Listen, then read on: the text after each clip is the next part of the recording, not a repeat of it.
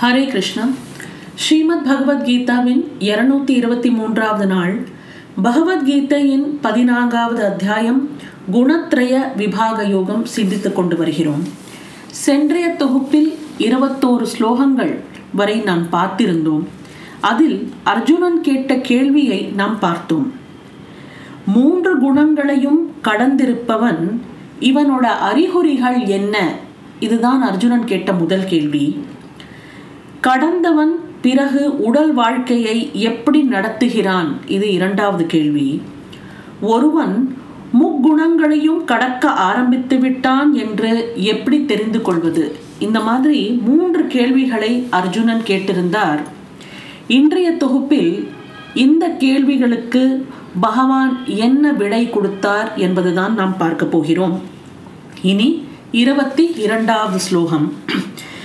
श्रीभगवानुवाच प्रकाशं च प्रवृत्तिं च मोहमेव च पाण्डव न द्वेष्टि सम्प्रवृत्तानि न निवृत्तानि काङ्क्षति பாண்டவா பாண்டவா பிரகாஷம் என்றால் ஒளி சத்துவத்தின் காரியம் அதுதான் பிரகாஷம் பிரவருத்திம் என்கிறது செயல் ரஜசின் காரியம் செயல் இல்லையா? மோகம் ஏவச்ச மயக்கமும் அது வந்து தமசின் காரியம். சம்பிரவருத்தானி. வாய்த்து விட்டது ந துவேஷ்டி வெறுக்கிறதில்லை. நிவ்ருத்தானி. ஒழிந்து விட்டது ந காங்ஷதி வேட்கை உருகிறதில்லை. என்ன சொல்ல வருகிறார்? ஸ்ரீ பகவான் சொன்னது பாண்டவா சத்துவத்தின் காரியம் ஒளி ரஜசின் காரியம் செயல். தமசன் காரியம் மயக்கம். இவை வாய்த்து விட்டது என்று அவன் வெறுக்கிறதில்லை ஒழிந்து விட்டது என்று வேட்கை உரிகிறதும் இல்லை.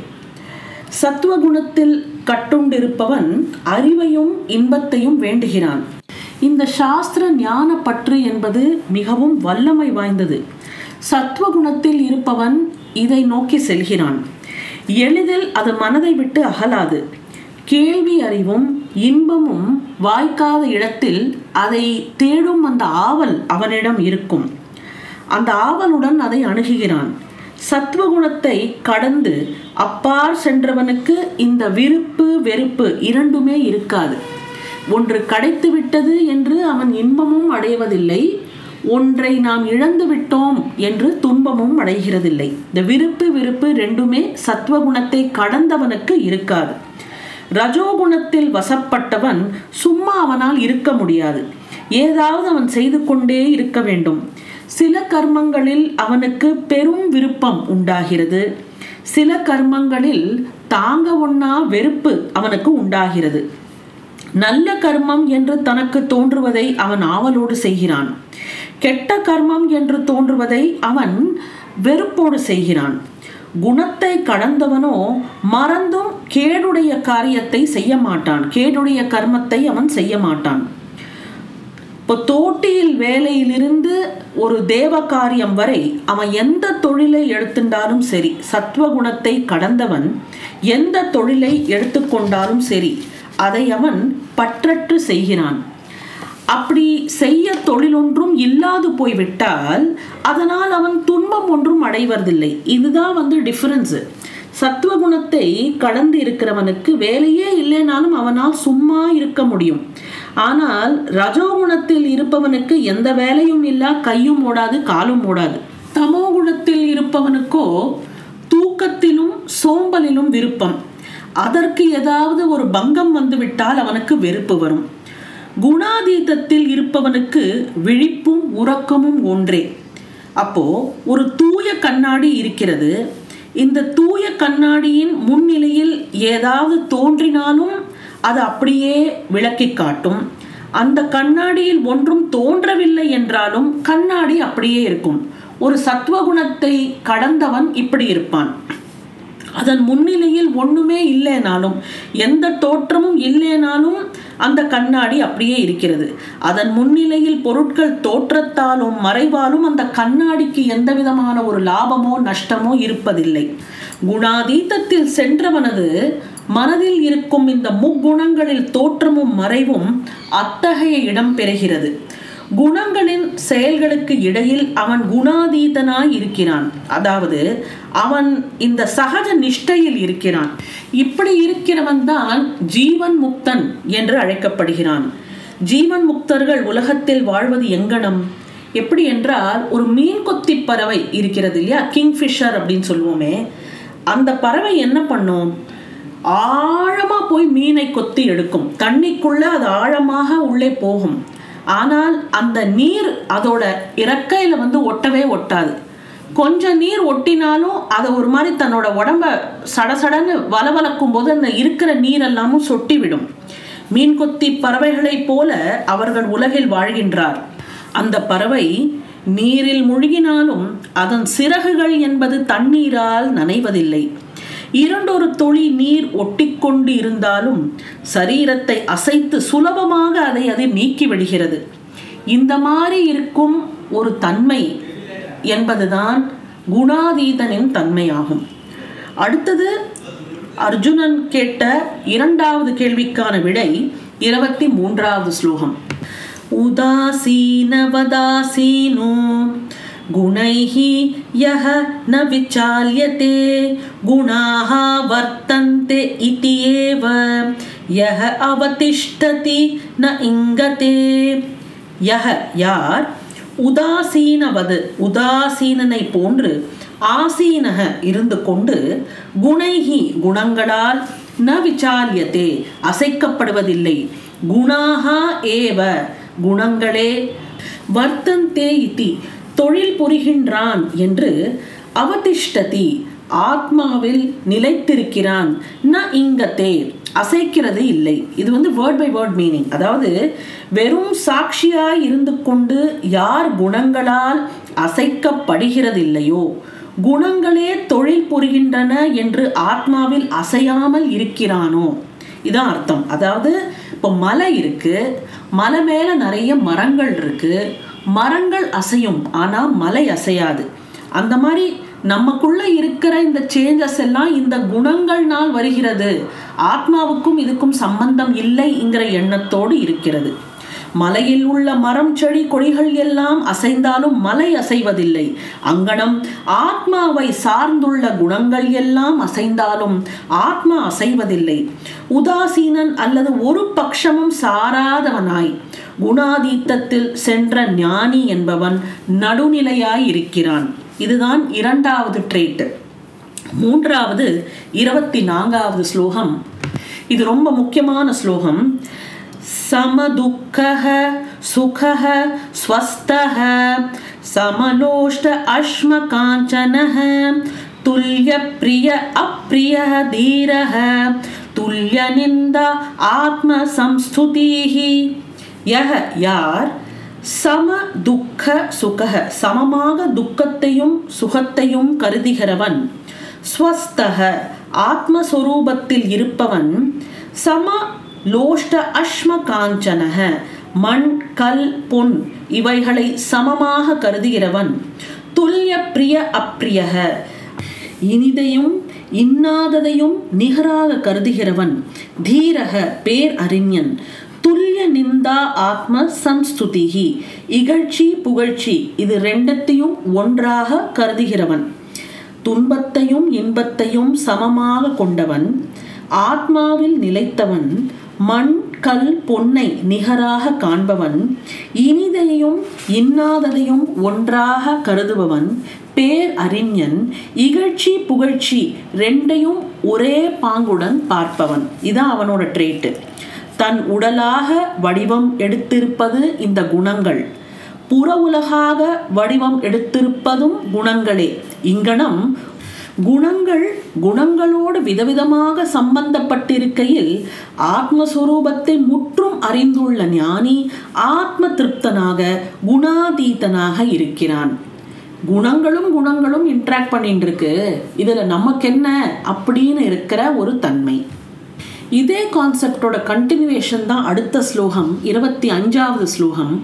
மான அபமான யோகோ துல்யः तुल्यः मित्र अरिपक्षयोः सर्व आरम्भपरित्यागी गुणातीतः स उच्यते यः யார் மான அபமானயோகோ மானத்திலும் அவமானத்திலும் துல்யக சமமானவன் மித்ர அரிபக்ஷயோகோ மித்திரனிடத்திலும் சத்ருவிடத்திலும் துல்யக ஒரே பாங்கு உடையவன் சர்வ ஆரம்ப பரித்தியாகி அதாவது காமிய கர்மத்தியாகம் செய்கிறவன்.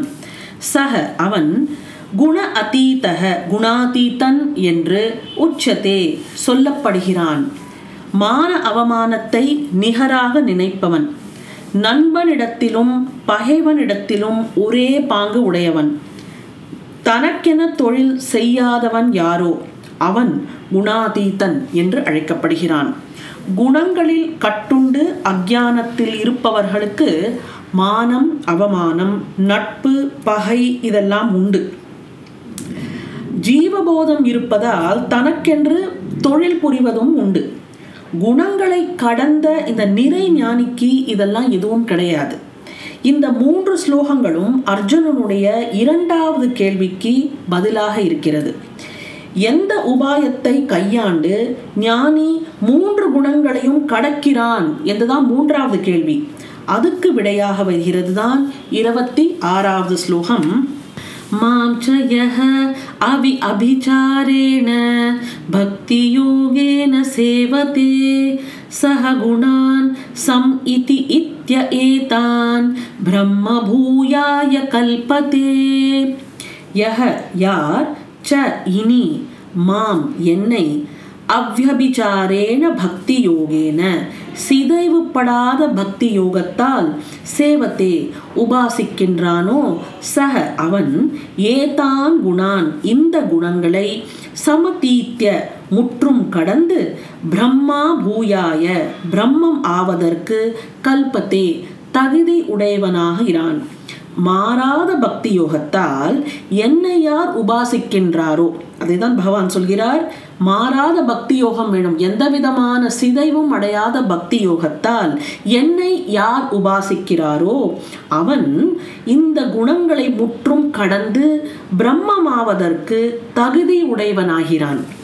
இப்போ பரம பிரேமை சொரூபமாய் இருக்கிற இந்த பக்தி யோகத்தால் யார் ஒருவன் அனைத்தையும் நாராயண சொரூபமாக கருதி அந்தர்முக திருஷ்டியில் ஆத்ம அனுசந்தானம் செய்து கொண்டே இருக்கிறானோ அவன் பிரம்மஸ்வரூபம் ஆகிறான்.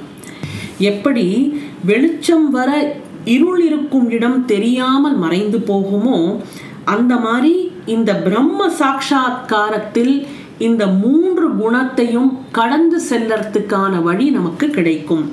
அப்போ இந்த மூன்று குணங்களையும் கடந்து செல்ல வேண்டும் என்றால் என்ன செய்ய வேண்டும்? சிம்பிளா சொன்னோம்னா பகவானை மனதில் அல்லும் பகலும் அனவரதமும் நினைத்து கொண்டே இருக்க வேண்டும். எல்லாத்திலையும் நாராயண சுரூபத்தை பார்க்க முடிய வேண்டும். அது பண்ணினாதான் நம்மளால இந்த மூன்று குணத்தையும் கடக்க முடியும் அர்ஜுனா என்று கிளியராக இங்க சொல்றார். பக்தனுக்கு ஈஸ்வரன் பல்வேறு உருவங்களில் தோன்றுகிறான். ஆனால் சமாதியில் பிரம்ம ஞானத்தை அடைந்தவனுக்கு அவன் அகண்ட நிராகார நிர்குண பரபிரம்மமாக இருக்கிறான்.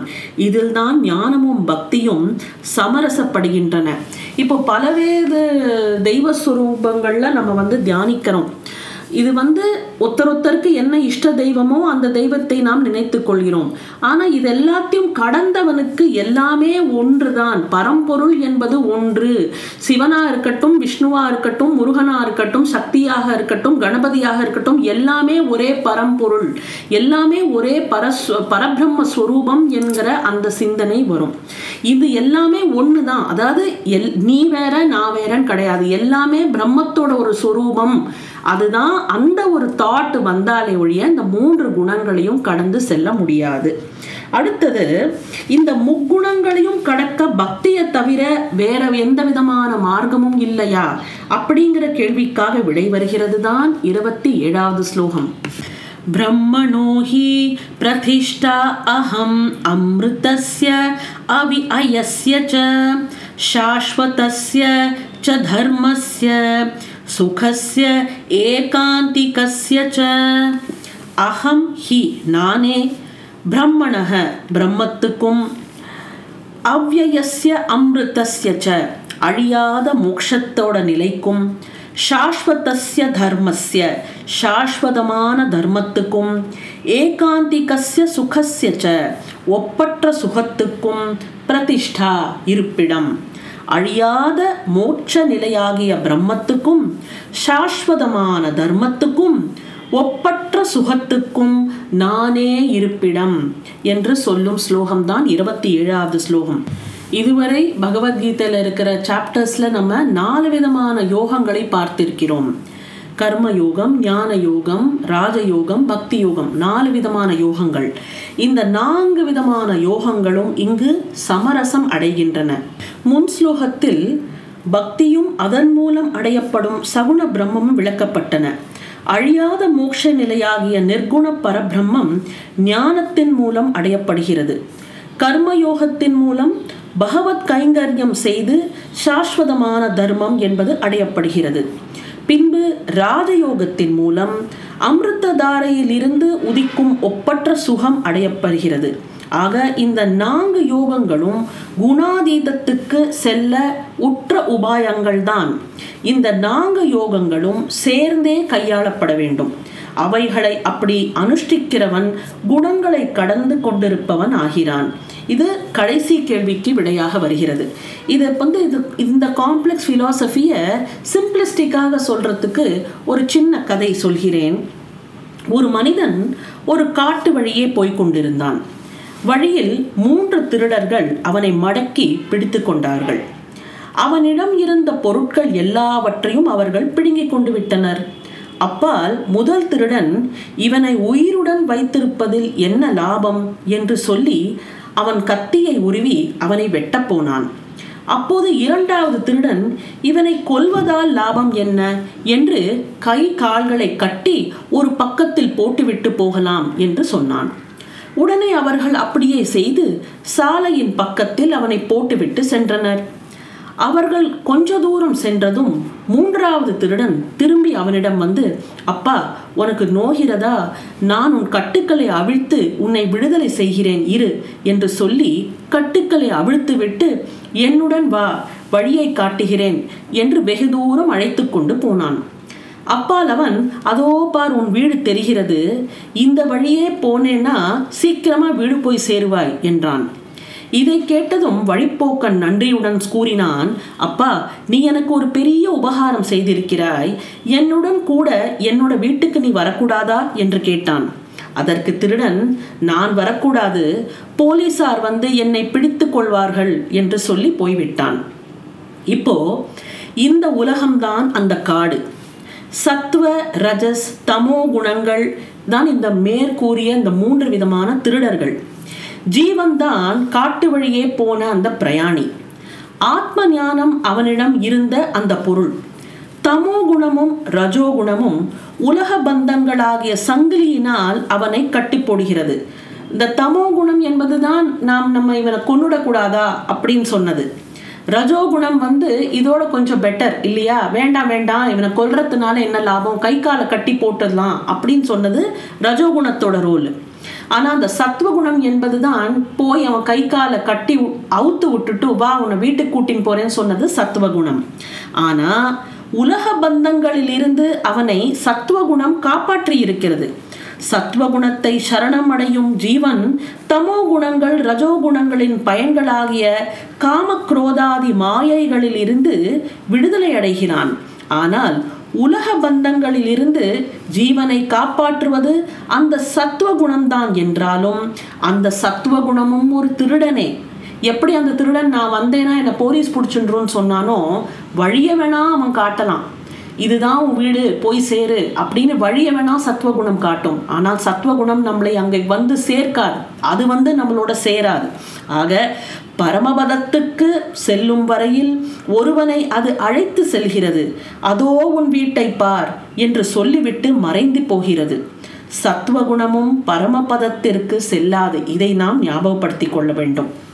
இந்த இருபத்தி ஏழு ஸ்லோகத்துடன் நாம் பகவத்கீதையின் பதினான்காவது அத்தியாயம் குணத்திரய விபாக யோகத்தை பூர்த்தி செய்கிறோம். இதி ஸ்ரீமத் பகவத்கீதா सुपनिषत्सु ब्रह्मविद्यायां योगशास्त्रे श्रीकृष्णार्जुनसंवादे गुणत्रयविभागयोगो नामः சதுர்தசோத்தியாயः இனி பகவத்கீதையின் இருநூத்தி இருபத்தி நான்காவது நாள் நாளிலிருந்து இந்த பதினான்காவது அத்தியாயத்தின் மீள்பார்வையில் நான் உங்களை சந்திக்கின்றேன் நன்றி வணக்கம்